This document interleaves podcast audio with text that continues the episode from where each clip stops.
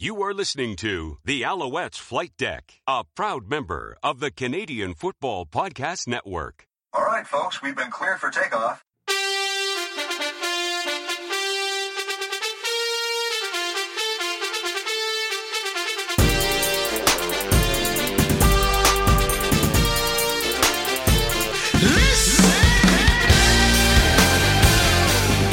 Welcome to Alouettes Flight Deck, podcast dedicated to Montreal Alouettes football. I am Tim Capper. You can find me on Twitter at Repact. That's R E P P A C T. And I'm Cliffy D. You can also find me on Twitter at Cliffy D. And this episode of the Alouettes Flight Deck is presented by our good friends over at Sport Buff, where right now, if you use the promo code FlightDeck 10, you will save 10% off your entire order. Head on over to www.sportbuffshop.com for all of your sportsing needs. And don't forget, we are on the internets, many, many places. But if you head over to alouettesflightdeck.ca, you can check out our entire archive of our seven years that we've been broadcasting, or well, six plus, six plus. We're in our seventh year now. Uh, you can head over to Twitter. That's at alouettesfldeck. Instagram is instagram.com slash alouettesflightdeck. Facebook, search for Alouettes Flight Deck Pod. Our merchandise can also be found over at teespring.com slash stores slash owls flight deck. And finally, you can also find us on YouTube. Uh, that is youtube.com slash alouettes flight deck. And as a reminder, we will be giving away the, uh, we will be finding out who is going to be the winner of the Delta Logo satin jacket. And again, that will be done before the end of our broadcast season. Well, Tim, we're doing something a little bit a little bit different and a little bit special this week. Uh, in addition to our regular show, uh, we're doing a bonus episode to kind of go over something that we did on last week's episode of the flight deck. Uh, we talked about the history of this being the 25th anniversary of the infamous Eastern semifinal game between the Alouettes and the BC Lions, which is typically known as the U2 game. And for those who don't have an, a damn idea what we're talking about, why don't you give them a, just a little bit of a history as to why we referred to this game as the U2 game? Well, to give a, a quick synopsis is that uh, in uh, because of the way the Alouettes finished in '97 and because of the playoffs, uh, they were going to be hosting uh, the Eastern semifinal. But because U2 had booked the uh, the Olympic Stadium at that time, they needed to find another location to play the game. And needless to say, the rest is history. We don't want to give away too much, so we just had to give the quickest, you know, qu- quickest tidbit as we could, right, Cliff? Because we do have a, a very special guest uh, to talk to us about just the goings on for 90 leading up to the 1997 game, which is also, you know, the infamous U2 game. So we're very happy to have Mark Weightman on the show with us. But let me ask you a, a quick question here, Cliff, before we get to the interview. And this is before you and I knew each other. Mm-hmm. What do you, and obviously this past week, as I mentioned, think mentioned last week, I also went back and rewatched the game from 97 on YouTube.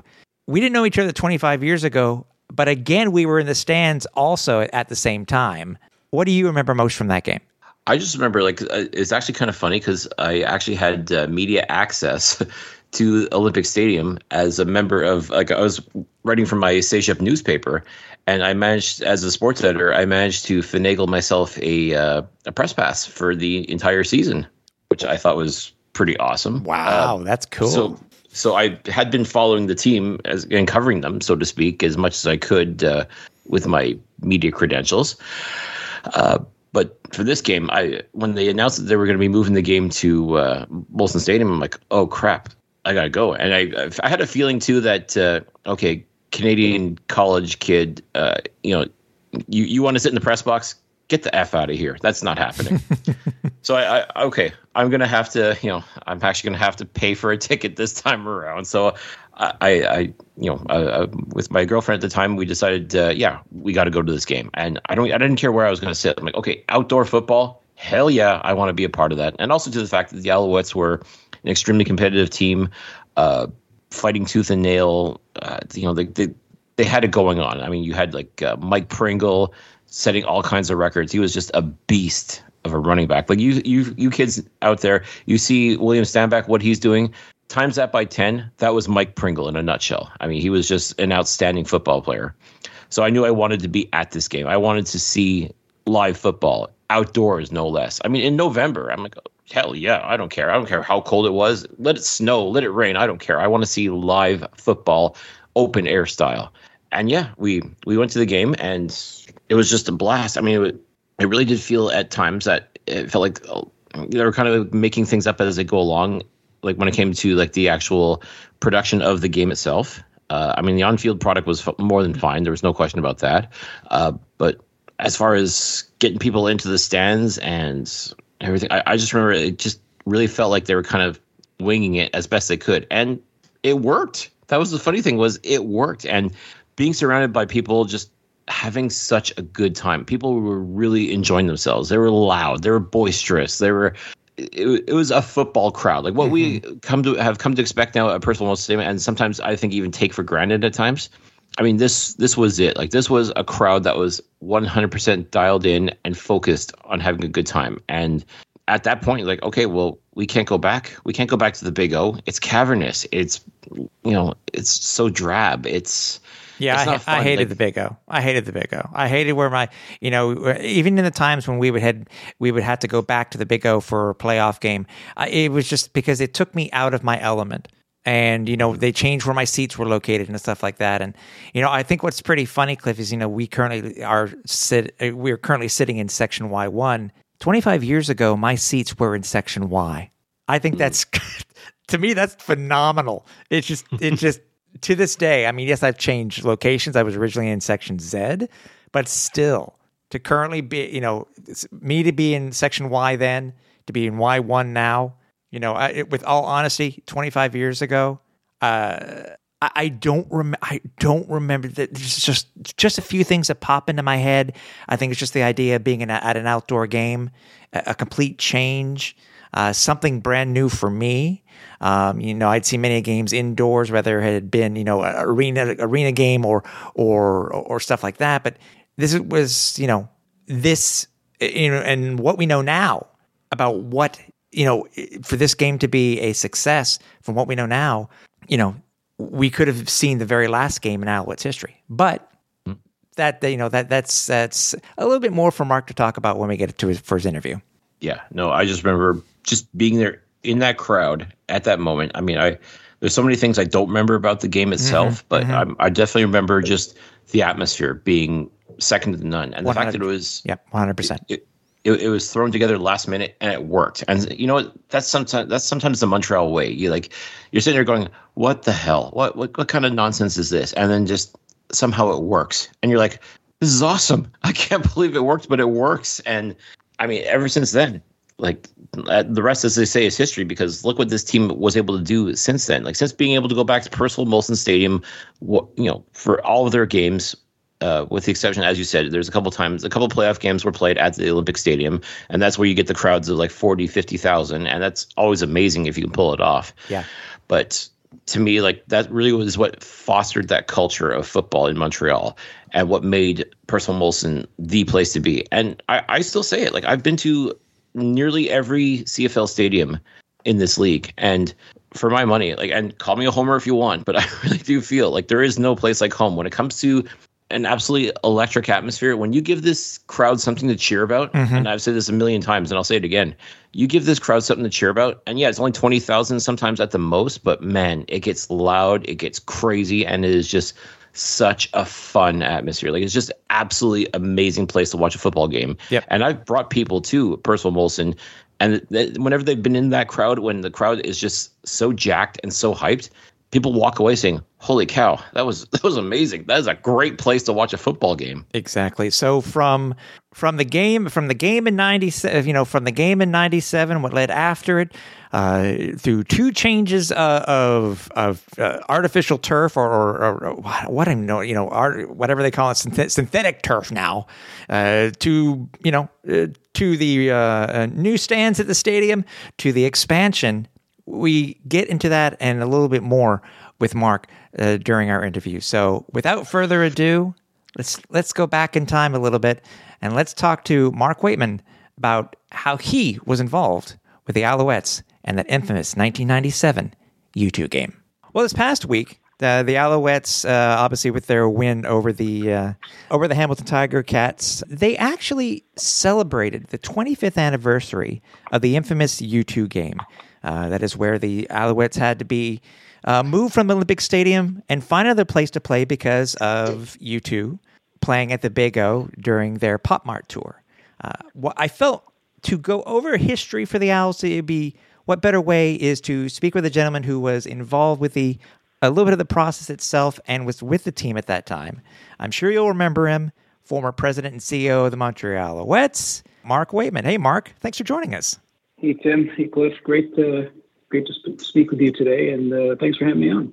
Um, for, first and foremost, I mean, uh, I'm just going to get to the the question that I've been asking a lot of people as of late, Mark. I mean, in your opinion, I, I know you were with the team, uh, you know, up until 2016. You started with the team in '96. Do you think moving to the Molson Stadium uh, saved the franchise? Because a lot of people, you know, who just really just started looking, following the team as of late, may have not known the full story behind what happened to the early days of the Alouettes when they returned. But is it fair to say that we can thank U2 for being able to still watch the the Alouettes at Percival Molson today? Without a shadow of a doubt, um, there's no doubt in my mind that um, the move to Molson Stadium and the the renewed energy and excitement about you know having that environment of a real football stadium uh, up close to the action. Um, you know, and with the history of that stadium and all, even if those that first year, especially that first game, um, there was probably more focus on the duct tape and and, and and plywood that was put to sort of block some holes here and there just to make the stadium work for that game. Um, but the excitement that was generated from that game um, sort of catapulted the the Alouettes into its next generation and and and most definitely allowed the team to survive and gave gave uh, gave Mr. Wetenhall at the time the a, a, reason to believe that this this franchise could really survive and strive in in uh, in Montreal. Um, I'm sure one people think what people remember also because I came across it while doing some research. Mark is that infamous tree, the tree that was smack dab in the middle of the uh, of the of the stadium stands over on the north side. Yeah, I'm actually looking at a picture of that old stadium right now here in my office. Um, I still have a picture of the uh, 1997 um, Molson Stadium, and where the hole is in the stands where that tree was growing. Um, was one of the first things we had to do when we went down there. Um, you know, as, you know, as you know, we we it definitely wasn't planned to play at that that stadium. Um, you know, for, for for those that may not recall, I mean, we we were in our second season at uh, at the Big O, uh, second season back in Montreal, and it was a bit of a tough season uh, in the stands. On the field, things things were going very well. Um, after a, I think we were 500 after five or six games, but then kind of took off. And um, uh, but a tough season, in you know when it comes to crowds and, and general excitement around the team. Um, and the Olympic Stadium had booked, as you mentioned, U2 for a concert. Um, and when we ended up qualifying for a home playoff game, uh, we earned it by finishing in second place. And it became quite apparent about a month before the end of the season that that was going to be the outcome, the most likely outcome. So then we started looking at, we're talking to the stadium saying, okay, well, how do we do this for the game? And it became apparent to everyone that logistically it was an impossibility to host the game at the Big O. I believe the concert was on the Saturday, and so our game was to be on the Sunday, November 2nd. And so obviously a major concert like that, you know, takes a lot of time. Take it down after, and then you know we had to put in the field, and that took a few days in itself to get a game uh, get a game ready. So we looked at can we play the game earlier? Can we play the game a few days later? That of course was an impossibility, and so we were given an ultimatum from the league saying, find another place in Montreal to play that game, or you give up your home game and you'll go play away. So in this case, we would have had to go to BC and play Lions out in Vancouver. Um, and clearly, that I think would have been the final nail in the coffin. You know, as far as the fans that were hanging on and, and were supporting us through thick and thin, it would have been a bit of a slap in the face to say, "Oh, by the way, now we're going to go play this home playoff game on the road." And so we had to find another place that could hold, you know, 15, 20,000 people and that could host a game, and it was literally four weeks before the game was being held. This is early October. Um, and uh, after doing a little bit of research, it became quite apparent that you know the only venue that came close was McGill. Um, so uh, Larry Smith and myself, I mean, there was a few meetings going on back and forth here, but at one point, Larry Smith and myself went down to meet with the folks from McGill Athletics and went and had a look around the stadium to kind of see what's the state of the of the of the, the you know the stands and and the, and the other facilities. And uh, I still remember actually opening up a door.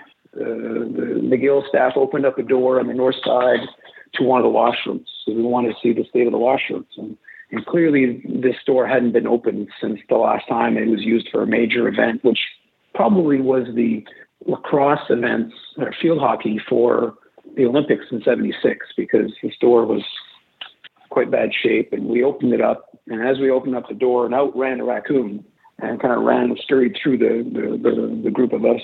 and it kind of just tells you everything you need to know about the condition of the, the north side of the stands. Uh, you said it. There was a tree, uh, probably about five, six inches in diameter, going right up through the staircase between section.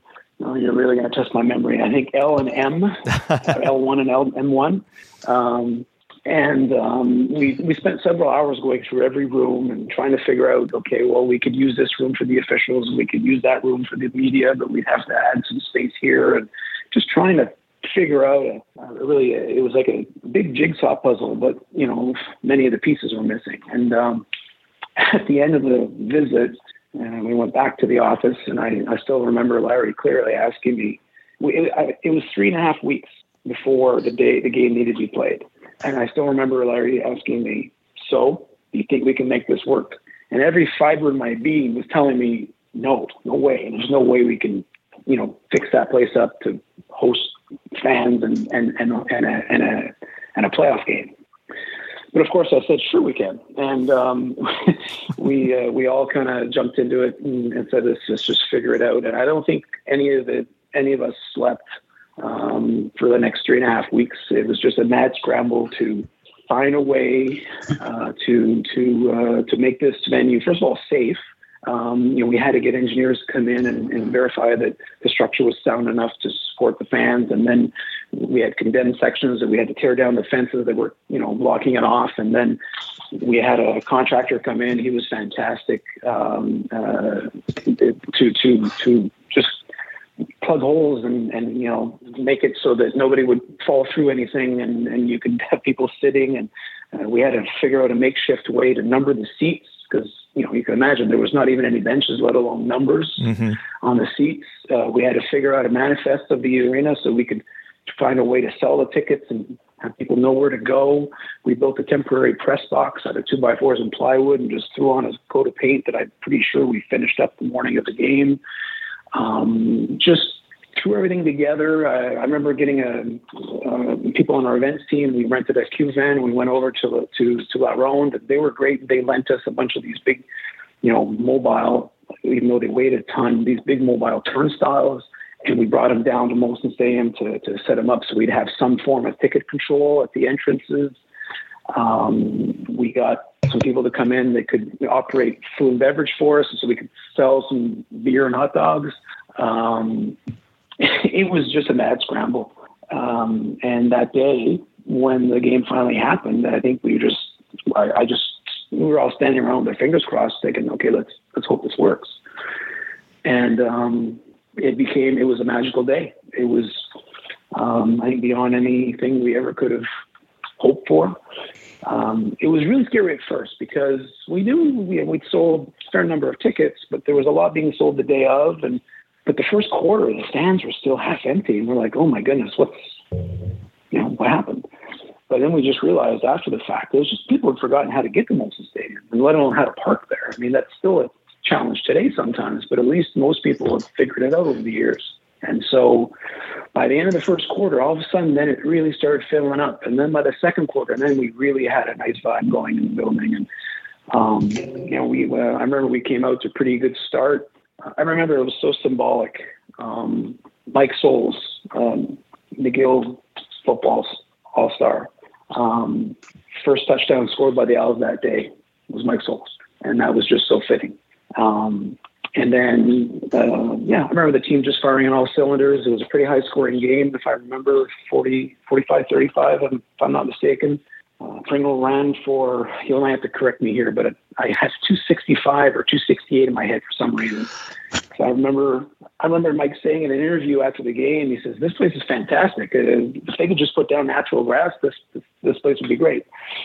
Um, we didn't put down natural grass, and we didn't put down proper astroturf until or, or field turf for another few years. But he did run for 2,000 yards on that same field the next year. So clearly, Mike liked liked that field and it was a magical day. It was uh, it was uh, if I'm not mistaken, the the article I think it was in the Gazette the next day or the next week. The headline was um, "Sporting Event of the Decade" um, or something along those lines, mm-hmm. and that was the headline of of the um, report on the game the next day. Um, and that was a pretty big statement in the same decade that the Habs had won the Stanley Cup in '93. Was going to say, right? yeah, yeah, exactly. Yeah. So, so it was a pretty it was a pretty big statement and so uh, and i think that's just and then you know from that point on you know the, the rest is history as they say we we found a home and people were passionate about not only the team it was a very good team and was from the first day we moved back to montreal but also had a really you fun environment um, to watch a football game in and that's Molson Stadium. Yep. Um, I know that uh, the, from, for those who are wondering out there, um, it was first announced on September 20th in the Gazette, and the, the title of the story was "YouTube bumps Owls from Olympic Stadium." Now, people need to remember that the Owls had not played at this stadium. Uh, sorry, f- pro football had been played at the stadium since 1967, and before the Alouettes moved to the Autostade, um, then, and then to the Big O. Um, didn't Mark? Didn't you also ha- go through some other real big issues too because you know McGill at that time was looking to destroy the north side stands, if I'm not mistaken, and, and didn't you have to uh, you know, basically, I guess either talk them out of it or also because you're you're also having to deal with uh, the Friends of the Mountain, which today, even today, we're dealing with. You know, because obviously what they want to preserve the sight lines, but there were some other obstacles you had to go through too. Just just besides trying to get the stadium up to snuff for the game. Oh, absolutely. Um, um, now that that of course was more of a challenge that we had going forward after that one game. That one off was, you know, uh, like I said, it was duct tape and band aids that held the place together so that we could just host that first game. Mm-hmm. Um, but what what happened after that is, uh, you know, Mr. Wetenhall was kind of intrigued by, okay, well, could this work? at McGill moving forward. And a lot of season ticket holders sent in their money for their season ticket renewal with a note saying only if at McGill. And we had several hundred that, that, that conveyed that message to us saying that they wanted to move forward with the team, but only at McGill. So we basically had the mandate to work out, you know, an agreement with the McGill University to have a, a more long-term lease. Mm-hmm. And one of the one of the first um, challenges was what you just said is that McGill um, over the years had made uh, an agreement with the city and, and, and primarily through the lobbying of the Friends of the Mountain. Uh, the Friends of the Mountain want to preserve the, the view of the mountain and the, the, the natural environment uh, and uh, you know all, all those good things that, that make Mount Royal and the parks surrounding Mount Royal as special as it is. And, and uh, you know, as much as sometimes for those of us that just want to go in there and build a build football stadium, build a big football stadium, might find it to be a bit of a pain in the butt. Um, you know, what they do is, is is a big part of why Mount Royal is as special as it is. But in this particular case, there is a pre-existing agreement. I believe it may have been a bit of a trade-off that McGill had made with them when they wanted to either. I'm not sure if it was to um, you know, either expand the arena or, or, or something to do with the hospital or the MNI. But I know there'd been some form of trade-off where it was like, okay, well, they agreed that they would demolish the the upper section of the north stand. So you know, there's the there's the um, there's the two two levels of stands on the north side, as you know, below the press box. Mm-hmm. So the the elevated part above the what is a parking lot every other day of the year underneath the north concourse was um, slated to be demolished um, within a year or two. And so obviously that would have cut significantly into the number of seats that the stadium had, which was already very small, even by you know CFL standards, it was very very small. Um, so we had to um, come to an agreement with uh, with the city as to to to to you know agree to uh, not uh, or to break that agreement. I guess is the best way to put it. Right. And, uh, so there was again there was some trading off going going on there, and and as we looked forward into the expansion of the stadium, or which we did in two phases. There was the 2003 or, or three and four because it's been over two years, and then again in 2010 um, or nine and ten. Phase one was supposed to be an expansion, but ended up being more of a reconstruction of what was there. There was very little added. And then in 2009, 2010 was the expansion. Um, but again, to get the permits to, to do those projects, there was a long, long list of things that needed to be done um, to, to meet the different requirements from the city and, and, and the Friends of the Mountain. And especially in the 2009, 2010, we had to show that you wouldn't be able to see any of the stands from the outside. We had to plant a lot of trees to replace those that were being taken down. We had to do a lot of cosmetic work to to to allow the the look of the stadium to integrate itself well into its environment, which is a uh, primarily you know green uh, natural environment uh, on on that side of the mountain. Wow, um, I, I, do remember reading this, and I, I they, so the they the Owls drew 16,257 for that game. There was a story a little bit a couple of months later um, where it was stated that uh, Mr. Wetenhall said that they they they actually ran out of tickets. They actually were left 1,500 people waiting. So there's the possibility that you could have reached capacity. Is do you remember that that that happening where you had to actually turn back, turn away people from the game?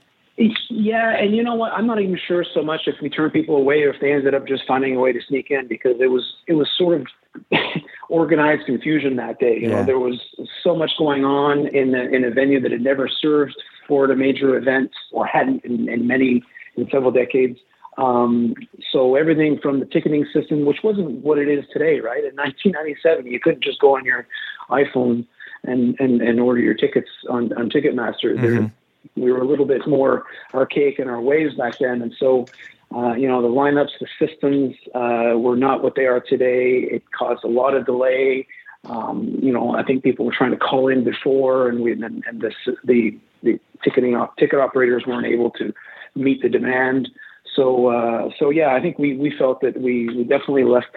Um, you know, left a few people um, hanging there, so to speak, as far as uh, being able to buy tickets. And there's no doubt in my mind that uh, if, if we would have been a little bit, you know, if the ticketing operations would have been a little tighter that day, we probably could have sold that out and, and, and then some. For sure. Um, when it comes to Mr. Wetenhall, obviously I read some things where I think the initially to it was around fifty thousand dollars. I think it, I think I read where to uh, do the initial work to clean up the stadium in, in order to get the get the stadium ready for that for the game that uh, for the for that game day, um, and then the Owls making a uh, an agreement with the with the university itself to you know every year with your your initial year contracts to rent the stadium you'd put an x amount of money into the stadium each year.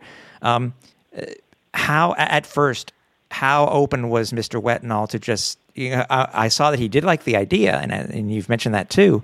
It, it, he seemed to be a gentleman that just wanted to make sure that this thing succeeded as much as possible yeah there's no doubt that that Mr. Wetenhall's love for for the team, for football, and for the city, because um, most people know that Mr. Wettenhall is an American uh, uh, by birth and and um, well spent most of his life in the U.S., but um, he spent almost all of his time up here once he became uh, owner of the Alouettes and and uh, and cared a lot about the the city and and, and our fans.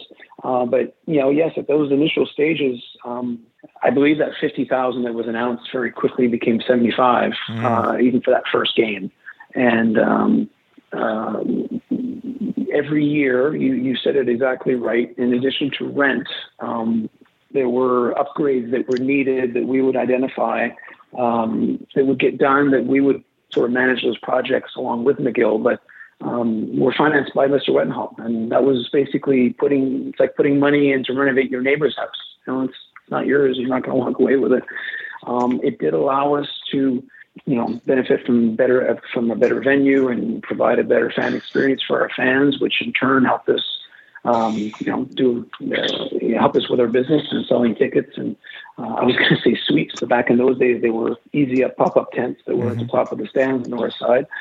Um, but uh, but yeah, clearly, I don't not I don't know a lot of people that would agree to take their money and, and invest in, in their neighbor's house, so to speak.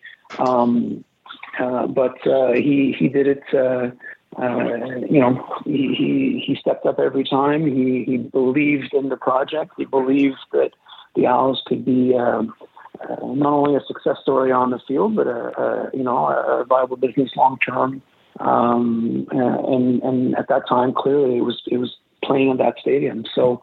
Uh, we we spent every dollar very very diligently. We uh, we got very creative in the ways that we um, would spend that money and and and, and add to the um, know, to the improvements uh, to the stadium.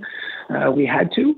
Uh, necessity is the mother of all invention. We we, we know that that that served us well, and um, uh, leading right up until that first major renovation, which was about fourteen million dollars in two thousand three. Yeah, and you know I, I know how long you you worked with the team, and I mean you started off in early of '96 um, it's hard to, to, fathom that you yourself you basically lived the, through the potential death of the team twice.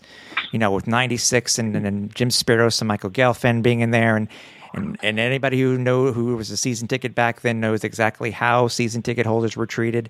And but then luckily with uh, you know with mr Wetenhall coming in and, and saving the team and you, had one hell of an experience uh, you know being with the team uh, just in your first two or three years no, absolutely, and uh, I mean uh, we can even go back a year further because I my CFL start, my Alouette start obviously was '96, but my CFL start was with the Stallions in Baltimore in '95, mm. and and that was that was a great experience, but that also ended in a season where the team was left without a home because the Browns were moving to Baltimore and mm-hmm. becoming the Ravens, and so it was kind of that was also sort of a another death of the franchise in the sense that despite things that were things going so well with you know 35,000 average attendance if I'm not mistaken and and, and whatnot um, so so yeah so 96 was kind of you know another roller coaster ride and and uh, and then uh, even going into 97 and not knowing well what's going to happen. So you know when you look back over these last 25 26 you know in my case 27 years um, that was really the turning point. And uh, uh, and and thank goodness we had uh, Robert Wetenhall to uh, to uh, to help us through it all because uh, I, I, still I, I, know fans know a lot of the things that he did, but there's a lot of things that he did that people don't know, and and and, and he just stood behind the scenes. And if it wasn't for Bob, you know, this, this club wouldn't be here today. Yeah. Are you uh, are you the one responsible for starting the tradition of playing U2 before the kickoff on the on the on the Saturday uh, the Sunday games? Uh, you've got good sources. Uh, yes, I, I felt that playing uh, Sunday Bloody Sunday right before kickoff on a Sunday game at Molson Stadium um, was just uh, you know just felt right, uh, especially after uh, what they did for us to without knowing it, but what they did to allow us to survive. Yeah. I was going to say, did you ever think about sending U2 a fruit basket or something as a kind of a thank you as well? Or you figured just playing the music was enough? Um, I figured that the, as as a tribute, uh, they probably appreciate uh, knowing that we were playing their songs. We did evolve after a little while, uh, or on games that weren't on Sundays where we play "Beautiful Day" or something. But uh, uh, I don't remember exactly how, but I do remember hearing some at one point, like several years later, where they were made aware of this and and that they were appreciative of the fact that we always had a sort of symbolic wink to to their band as a thank you for for our franchise still being around. Yeah, and I will admit, uh, I know you said it earlier, but uh, it, it was actually that day for sports and music fans. It for that November second, nineteen ninety seven, Mark. It was actually a double header. It was the game and then the concert the same day. So it was. Oh, one, that's right. Yeah, it was one hell of a day for uh, for sports for uh, for God for people in, in Montreal. Period. You're right, and now that you say that, I remember because um, our our football ops guys and even a lot of our staff, our office was still at the Big O, and so we had to return to the Big O to try to bring you know football equipment back and get guys ready for what turned out to be, you know, meetings and practices the next day to get ready for the Eastern Final the next week in Toronto. And um, uh, and we, we we had all the trouble in the world getting into the Big O because there was a concert going on. You're right. I'd forgotten that part. Yeah. Cliff, anything? Uh, I got to know what happened to the tree that was growing in the stadium. Did you guys relocate it and repurpose it, or was it just cut up and thrown out in the garbage? It, it, it was uh, it wasn't a very pretty tree, and it was even by tree experts uh, considered a weed. Um, it wasn't uh, like a beautiful, uh, you know, birch or maple. It was. So we, uh, we we did bow our heads and and and and, and say a few words uh, before we uh, before we chopped it down. And then, Okay, you, and, then, and then you made sure to count how many rings were inside yeah, the trunk itself. So, Yeah. there you go. um, I obviously, I mean, it's been such a, a long time since we've spoken with you, uh, Mark. I mean, we really appreciate your time. I would loved hearing the story about, you know, uh, this is part of Montreal Alouettes history. And, you know, once we were coming upon the 25th anniversary of the game itself, um, I made sure that I was at practice that day, uh, that last Wednesday, on field because it it was it was you know to me it was very significant and it was a, a the, the day to be there and to pay homage not only to the band but also what they created today. So um, when you look back at that very hectic time, Mark, what what are you gonna what can you remember the most?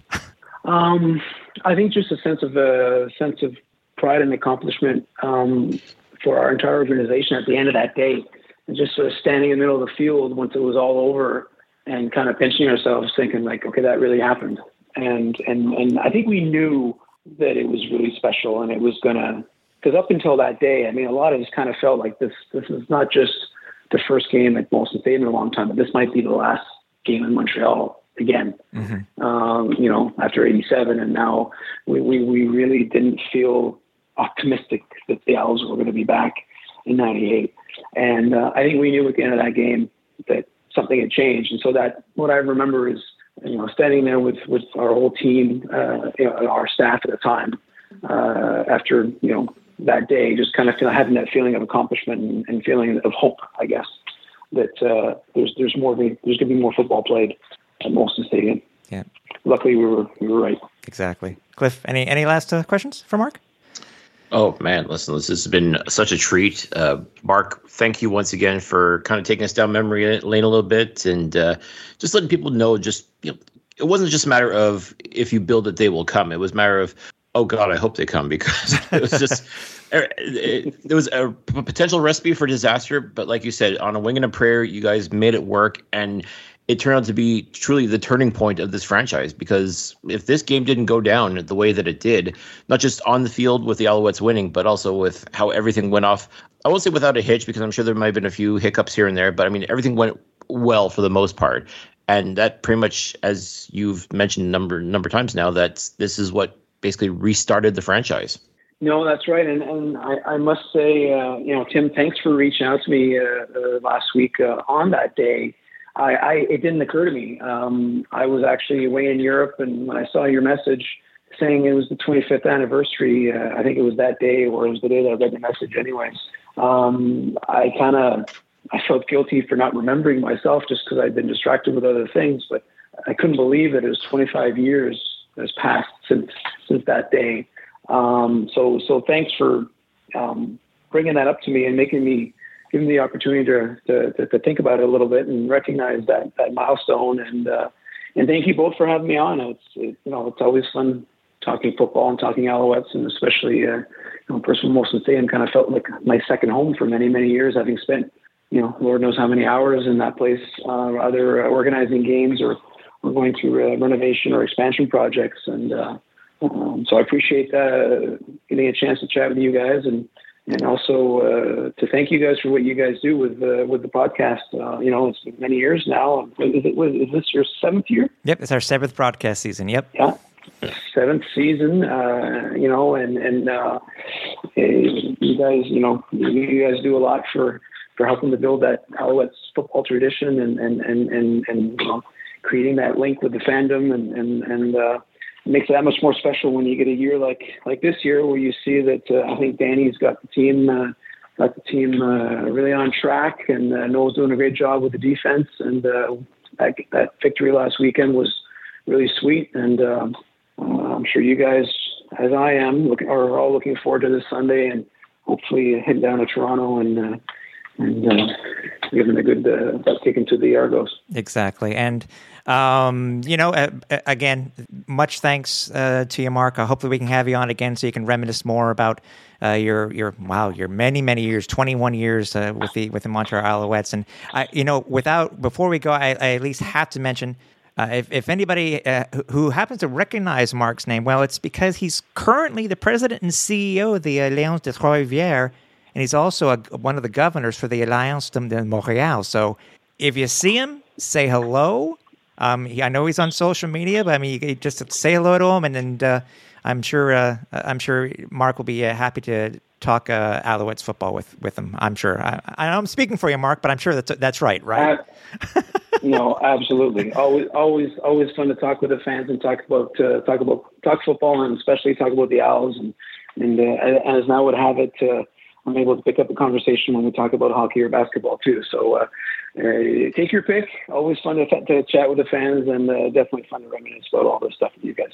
If anybody wants to bookmark this as a as a historical lesson for Montreal football and why we have the Alouettes today, this is the episode and this is the interview that I think people need to uh, need to bookmark in their browser or in their their favorite episodes that they listen to, uh, uh, you know, via podcast or via YouTube. Yeah, it, it, it's incredible to think. I mean, 25 years is a long time. I mean, there's probably a lot of listeners to this show that weren't even born uh, when when this game took place, and maybe don't realize quite just how historical this was. Like, just if this game doesn't happen and it gets pulled off the way that it did, this podcast probably wouldn't be happening. Like mm-hmm. this football team wouldn't be around, or it'd be somewhere else possibly. I mean, it, it's it's so hard to say. I, I mean, like, really, truly, this game and, and the, the the decision to go back to Percival Molson Stadium full time.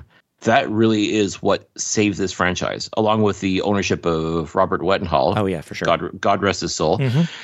If it wasn't for for all that coming to place, this wouldn't be happening. None of this, I don't think, would be happening right now. So, I mean, it it really does speak to just how tenuous things were back then, and just being able to come out of it, like coming out of it from, on the other side, and seeing what this team was able to pull off in the 2000s and even into the 2010s is is tremendous. And it really, truly, all did start when it came down to oh, U2 is playing a concert at Olympic Stadium.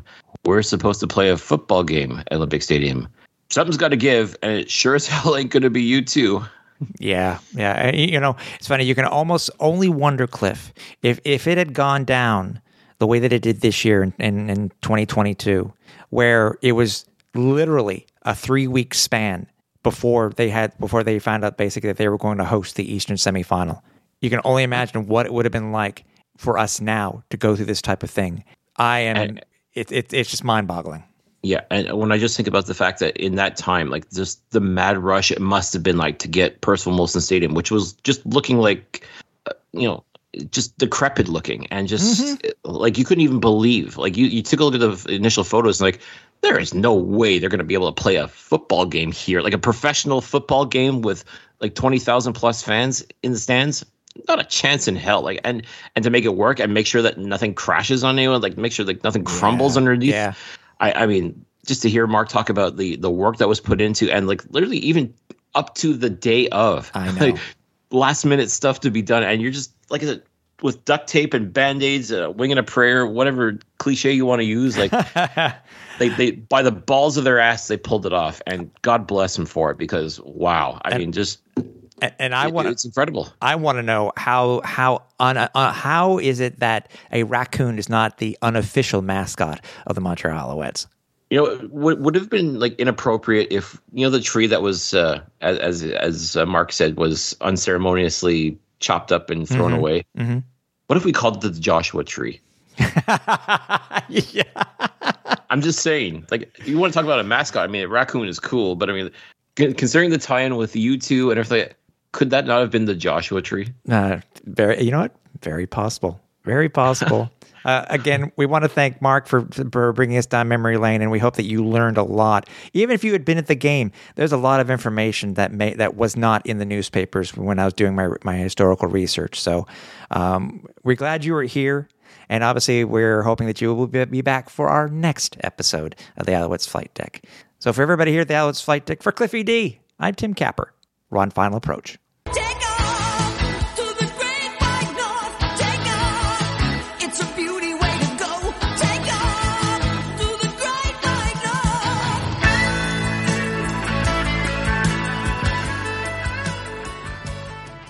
Thanks for listening. Find more great shows like this at CF Pod Network on Twitter.